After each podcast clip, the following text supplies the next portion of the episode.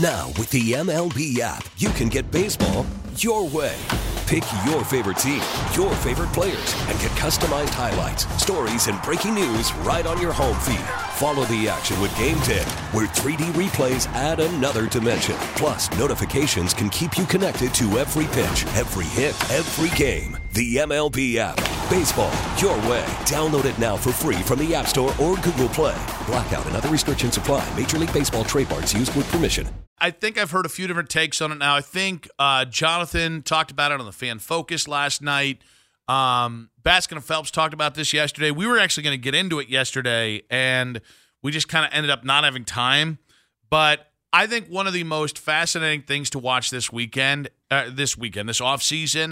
is the Browns and what they're going to do at tackle.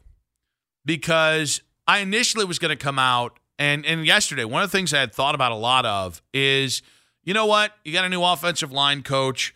I'm pretty concerned about the O-line now that Bill Callahan isn't going to be here. And I think the same people mocking that thought are going to be the same people that panic the first time the offensive line has a bad game under their new O-line coach. There are just not a lot of coaches, especially position coaches, that when they're on your staff, you go, you know that guy's got it. That's Bill Callahan. And so the Browns were incredibly smart to paint his departure as, well, it was a unique circumstance and we couldn't tell him no. They spent a good 10 days trying to convince him to stay. So I would say that there was some, at least, attempt to try and get him to stay. So I don't know. You can just listen. I said that when he left, I think you can always say something like, this is about family and coaching with my son, and it's going to be a lot of fun. But as with everything, I think there tends to be a bunch of factors that go into leaving a job where you're maybe the highest paid offensive line coach in the NFL. Family always does have that pull, but I think there's a lot of things. And I don't think we should just assume it's just the familial thing. And I think whoever steps in place, and I really do think it's going to be Scott Peters, who has studied under Bill as kind of his apprentice the last 4 years. That makes me really nervous because I can't recall whether he's a first-time O-line coach at this level or not. I just think you really got to hit a home run on this. I just think it is... Maybe I'm putting too much importance on the O-line coach, but I think it is incredibly important. But I think one of the complications on the offensive line is, as of right now, you have too many good tackles, or you have too many potential starting tackles. And going into this, I was thinking, you know what? Why not just come back? It's a new O-line coach, but why not you just spend the offseason letting Dawand Jones prepare as the left tackle, and then in camp, have Jedrick Wills versus Dawand Jones and see what happens. Worst case scenario, you have the best swing tackle in the NFL in Dawand Jones or Jedrick Wills. That, like, either one of those guys is starter capable. And the reason why I kind of thought more like that was I agree. Like, there are people saying, well, you just can never have enough good tackles. The problem is there's a buttload of money wrapped up in Jedrick Wills and Jack Conklin. And I don't know Jack Conklin's physical shape, but because you have guaranteed money on the cap with him, and because his contract is more than just a one-year deal, and because he's a better player when healthy, if we're starting to kind of, all right, who's got to be here, there's a lot of contractual reasons why you would bring back Jack Conklin. So I think he's one of your better offensive linemen. I think I'm willing to deal with the health risk because he's just good at his job when he's healthy. I think the odd man out for me would be Jedrick Wills. I think, and maybe I'm wrong on this, I think Jedrick Wills would have to have the season to end all seasons for you to really consider extending him next year. And I would just not be shocked if Jedrick Wills had regression without Bill Callahan there. And my number one concern of who's most likely to regress, like, guys, Wyatt Teller is a player. Unless you're going to use Wyatt Teller outside of what he does good on the football field, I think Wyatt Teller is going to be pretty good. I think Joel Bitonio. My only concern with Joel is injury and age at this point. Joel Bitonio knows how to guard. All right? Jack Conklin, health and age. Jack Conklin knows how to play right tackle in the NFL. Pocic scares me a little bit. Pocic felt like a Frankenstein reconstructed by Bill Callahan. Jedrick Wills, it's always been 80-20 with Jed. And I get really worried when a guy like Ethan Pocic, that dude gives you as much as he can give you on every damn play. There are not the consistency issues that I think you have with Jed. And I think Jed's consistency, you can guess why it is. Like when you see him not finishing plays, like that to me is code for, man, do you really want to do this? Do you want to be a really great left tackle? Because he's got a lot of what you need. But tackle is not like defensive end. Tackle is not like tight end. They're positions in the NFL where you're not going to you're not going to show return on investment until maybe that second contract. That's why you see so many teams take multiple second, third, fourth round tight ends, because you just never know who's going to hit. It takes those guys to get to where Kelce is. Kelce wasn't at this level till Mahomes showed up, but like Kelce, like year three, really unlocked a different level. You look at David Njoku. David really just kind of coming into his own in the second contract, having his best season. Tackle, yeah, you can get better, but and I do think like in today's era with the way the NFL works, these guys are coming in more raw. You know, I mean, these guys have eight-year shelf lives, maybe 10 if you're lucky, because they're 350 pounds, or in the case of Jed, 315 pounds.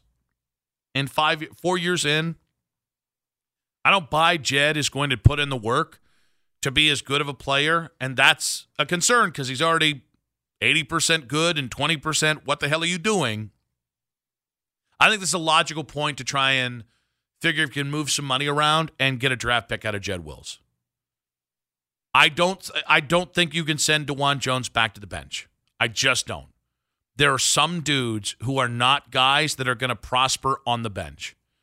Jedrick Wills, I think there's a reason why you saw Jed continue to come out and get better week in, week out, because he was actually getting playing time. I think that matters to a guy that he's already a little bit bigger. Already is. There were some strikes on him coming in. I think if you send him to the bench, you could end up losing all that progress this year. 216-474-0092. If there is an odd man out, I given what Conklin makes, given what Jed will make on the fifth-year option, given how good Dawand Jones played, I can't see them bringing those three guys back. And we can say, now, James Hudson isn't a starter. Yeah. Neither was Chris Hubbard. But Chris Hubbard for a decade, and for half a decade, was a really good swing tackle. And I think that's all you need. Am I concerned about Jack Conklin? Yes, of course. But I trust him more when healthy than I do Jedrick Wills. Do I know definitively if the Browns think Dawand Jones is a left tackle? No. And if they think that Dawand is right tackle only, that probably makes your decision on Jack Conklin. But this is about trust. This is about the investment you've already made. And I think this year, I think if you can get out of Jedrick Wills now, and guys, they're always going to need left tackles. The NFL is never going to stop giving guys like Jed a chance. Juwan Taylor of the Chiefs, Booty Cheeks. You watch him, like he is the true weak link of the Chiefs' offensive line. And this is his second team, and they gave him a good amount of money to go be Booty Cheeks in Kansas City. So if we're doing the odd man out thing, and I think it makes sense, you have a lot of money, and I mean a lot of money wrapped up in tackle, and one way you can make up for the money you're spending on your offensive line is to go with a rookie on a rookie contract. That's Dawand Jones. The number one thing that can't happen is that kid can't go back to the bench, because he has a chance to be the best tackle out of all three of those guys. Let's go with Eric. Eric, welcome to the show, buddy. What you got for us? Hey, I'm liking all the takes today. I agree 100%. I love the offensive line. I'm an O-line guy, and, yeah, I think Jedrick Wills is the odd man out. I like your takes on Dawand Jones, and I think you're giving a lot of great takes today on the O-line. Well, we're going to put that in the promo, Eric. I appreciate you, buddy. Thank you so much. No problem. Have a good one. Sorry about that. I cut him off. I always do that. I'm awkward on the phones. You should hear me on a phone call with my mom. My mom and I are the same person on the phone call, and it pretty much just ends in us accidentally interrupting each other and then kind of both just getting frustrated. In person, different kind of conversation. A lot of fun. Really enjoy each other. But on the phone, oh, it's murder. Now, getting back to here's another take I have just because Eric likes my takes, and I hope you do too. I think if in a year Dawand Jones isn't one of your two best offensive linemen, I think it'll be a massive failure.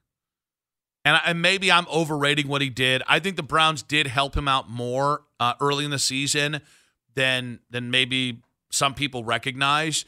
But like even in that matchup with Nick Bosa in Week 5, I just saw one of the best defensive ends in the NFL get physically dominated by Dawand Jones.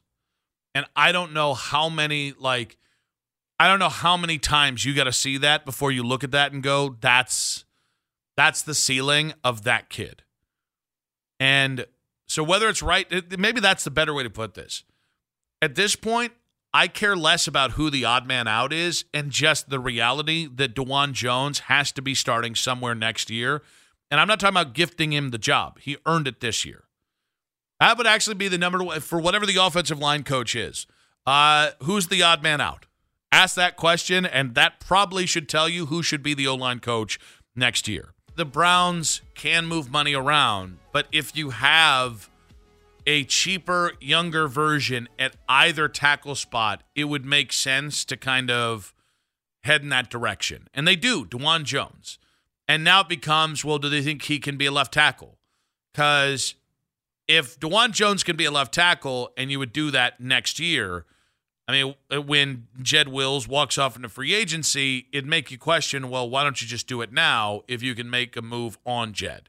If you can get something of value for Jedrick. Krunk on Twitter saying, don't think they can do anything with Conklin. Cap hit, trading him is more than keeping him. Wills that have to trade because the salary is guaranteed. Personally, I think they'll all be back, doubting any of them play 17 games. I actually think the least likely thing is that all three of them are back. I just think that's I think that's a tough ask to carry that kind of thing. Now, the Wills thing, like the one thing I would just remind you, and probably, we can probably say the same thing about the Jack thing. We see contracts torn up all the time. And if the Browns were willing to pay Jed $15 million to play tackle for somebody else, that would increase the value of Jed Wills by a lot. I don't know that they would be. Maybe it'd be more like that team assumes half of his salary. Like, you can do that stuff. I think sometimes we don't realize the salary cap now. You can do a lot more of the move money between teams, and that would affect Jed's trade value. But like, that's the $15 million guarantee. I think it's $15 million guaranteed Jed's making. That's easier to move that money around than the kind of money you've got for Jack Conklin. That being said, I think the least likely thing, because Crunk said he thinks all three will be back. I don't like the position that puts Dawand Jones in. And unless this is the year, and who knows? I think Joel's going to continue playing, but like, unless this is the year that you move James Hudson inside and you just have Dawand as the swing tackle, I'd prefer to let that guy keep playing. We are going to talk with Brian Baldinger here in just a few moments. He's going to be live from Radio Row. He's been all over the NFL Network's coverage. I'm curious on his thoughts because he's done a lot of like deep dives on Dawand, and you know he had such huge things to say about Dawand in that San Francisco game. And, I mean, every time he watched and kind of focused in on the Browns on his film matchup, you heard him really have high praise for Dawand Jones. So I think it'd be interesting to get his take on that. I also am just curious if he sees the game on Sunday the way I did. If you missed that at 3:20, I was not intending to go that heavy on the Super Bowl matchup. I don't see the edge that San Francisco really has. I mean, I think San Francisco, even with, who's there? Joe Thuney dinged up. I still think Kansas City has the better O-line. I think Kansas City has the better defense, even though I give a slight edge to the pass rush of the 49ers. But the secondary offsets it. Bad secondary. Pat Mahomes, huge advantage over Brock Purdy. McCaffrey's better than Pacheco. But Kittle versus Kelce, at best a push. As maybe Debo Samuel and Brandon Ayuk are an advantage as well. But mostly, a lot of the places I care about, which is in the trenches, give me Kansas City. The quarterback, give me Kansas City. Even the head coach, give me Kansas City. You know, that's an interesting place to start with Baldy, is the idea of that advantage there. And we're going to talk with Brian Baldinger coming up, actually, in the next segment there. This is the beauty of Radio Row. Maybe that's a place to kind of start there. Whether you guys think or not that Andy Reid is the coaching advantage over Kyle Shanahan, but as we're having the who's the odd man out, Jack Conklin, Jedrick Wills, and Dawand Jones, there's a difference between concern and need. The Browns' biggest need is not offensive line this offseason. There is a future need that they need to address. If they don't think Dawand Jones is a left tackle, it's better to draft, whether it's future guards or future tackles, in projects that can be that guy when you don't need that player this year. So I think the bigger immediate need, which is where you address in free agency and probably, you know, early on in free agency, is a number two, number three wide receiver who has copious amounts of speed. I think the defensive line, we've had a lot of conversations on that. I think the middle linebacker. I think those are your three biggest immediate needs. I think when it comes to your future needs, which this is a huge offseason for that. Like, you had a really nice draft last year. I think that was easily the best draft we've had from Andrew Berry. But I think a big thing in this class is if there's a good left tackle, if you don't think, this is an if you don't think Dawand Jones is a left tackle, and late in that second round, guys, there's about 14 offensive linemen that could go in the top 64. There's a real good chance a nice left tackle could fall to you at 54. It might feel like jumping the gun a year. You'd rather do that with the offensive line. 216-474-0092. But because Bill Callahan has left, all of a sudden, the way I feel about, well, just take a fifth rounder and see what they become, I don't have that same kind of opinion on the Browns' offensive line. I think all of a sudden that's become a much more significant need. Nick, you were talking about who the odd man out is at tackle.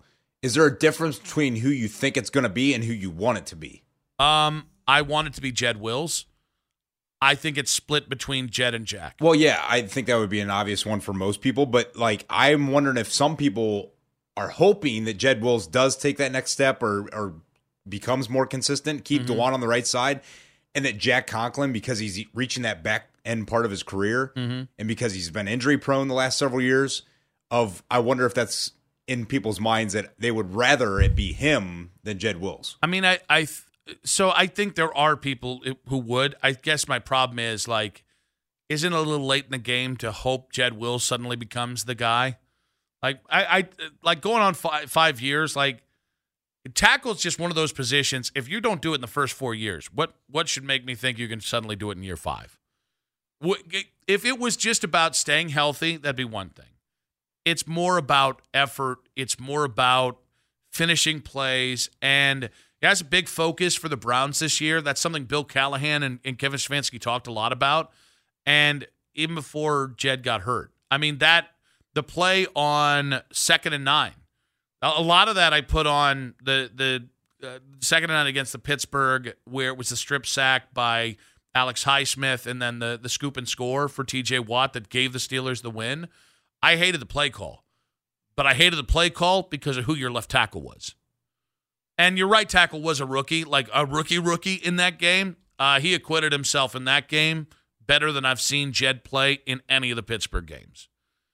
So I listen, I know the line, which is the best ability is availability. I know a lot of people believe that in football. I'll take effort and injury prone over a, I don't want to say lack of effort, but an inconsistent effort at left tackle, even if that guy's been a little healthier here more recently. Yeah, I would just say the other thing that creeps in my mind is just Dawand played so well at right tackle. You don't want to mess it up. Not only that, it's just is it harder to find a left tackle that is that much better than Jedrick Wills at this point? I think you can find. I think. I mean, there are better tackles out there, but is it? What are you going to pay those guys, and how are you going to get them? Well, I think you got to get them through drafting and developing, and I think Jed is average. But I think you can find average tackles anywhere in the draft. In win-now mode right now, do you think that's an easy thing for this organization right now to find and develop a tackle when it's all about next year? But that's why I think you got to draft him this year. Draft and develop. So you draft him this year, and if he beats out Jed, good. If not, you have him next year. On the line is Audacy NFL insider Brian Baldinger. Insider calls brought to you by Old Spice. Men have skin too. Baldy now appearing on the North Homestead Chrysler Jeep Dodge Ram hotline. Brian, welcome to the show. Well, thank you. We get it. Attention spans just aren't what they used to be. Heads in social media and eyes on Netflix. But what do people do with their ears?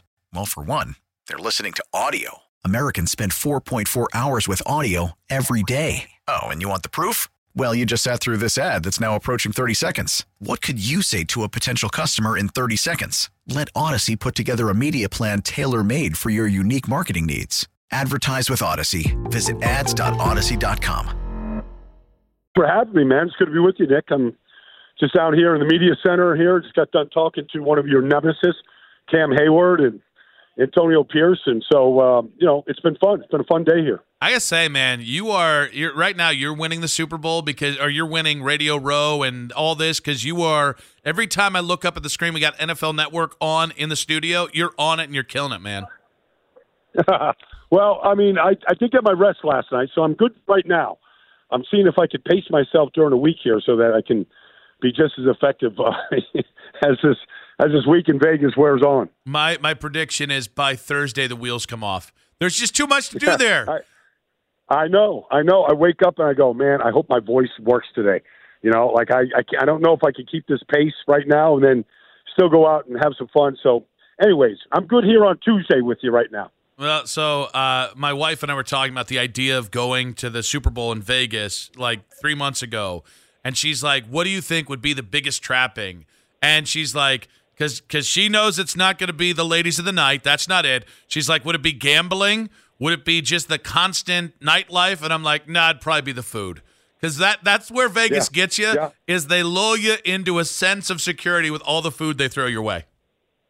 I was like literally picking up a tomahawk bone last night at 9:30 and gnawing on it. Like, that's exactly what you're talking about. I couldn't stop eating it. You know, it was the best bone-in rib I think I ever had. Baldy, what's the biggest key for a Kansas City win on Sunday? I think it's, just their offense just staying on schedule the way it did against Baltimore. Obviously, they were shut out in the second half, but, you know, they were so good so early in that game, and they just had a great game plan against Baltimore to defeat the number one defense. And so I think, you know, they didn't turn it over. They took care of the ball. They stayed on schedule, and I think that's offense between running with Pacheco and finding Kelce and hitting Rice and maybe Justin Watson, and then Mahomes' ability just to extend plays. Like, they know what the formula is on offense, and they know how to execute it. It's just a question of can they do it without any turnovers, which the 49ers led the league in takeaways this year. What is the biggest key for a San Francisco win? I think it's a couple. I think their offense has got to be productive throughout. I don't think they can wait to the fourth quarter, and have a game-winning drive like they did against Green Bay, or they can put up 7 points in the first half and be down 17 and come back. Like, I just think they have to, be productive from the beginning. And then defensively, they've shown some holes, whether it's giving up big plays or teams that can run the ball against them the way Green Bay and Detroit did. I think they got to tighten things up. Up front within the trenches, and they're built to do that, but they haven't played to that. And so I think that's really critical for them right now. Audacy NFL Insider, NFL Network, Man About Town, Brian Baldinger, live from Radio Row on the North Homestead Chrysler Jeep Dodge Ram Hotline. Insider Calls brought to you by Old Spice Gentleman's Blend Body Wash, providing exfoliation plus 24/7 moisturization because men have skin too. So you mentioned some of the holes on San Fran's defense. Is it fair to say Kansas City has the better defense in this game? Yes. I thought they'd been the best defense in the league. I mean, I'm not going to take anything away from Baltimore, but I've been talking about Kansas City's defense all year because they're just complete. Now, they lost Charles Omenihu, and that's a big loss, but, you know, they've got a rookie in there that they'll plug him in. But I think between Spags designing these game plans, between the young talent that they have in the secondary, to go with their four big linebackers, I think they've been the most complete defense and one that can really, I mean, you look what they did to Tua Tagovailoa, to Josh Allen, to Lamar Jackson. I mean, they've gone up against the league's best quarterbacks, and they have really reduced them to fairly pedestrian players. You know, Baldy, one guy who's getting a lot of attention in these playoffs is running back Christian McCaffrey. And for a long time there in Carolina, he was a highly productive player on bad teams. And that's just... that's kind of one way that we kind of ignore you a little bit as a player. It feels like this is his moment. Is he the most complete, the most dangerous back in the NFL right now? I think so. You know, they can't give it to him enough. Even in last week's win against Detroit, he touched it on 10 of the first 20 plays, and they put up 10 points in those.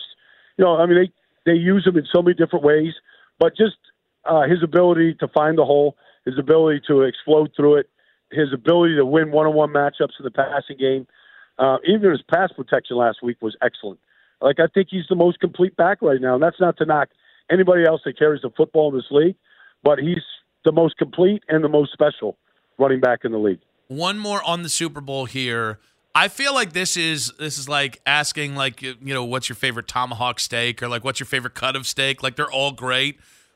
If I made you choose between Andy Reid and Kyle Shanahan, who has the coaching advantage, the head coaching advantage in this game?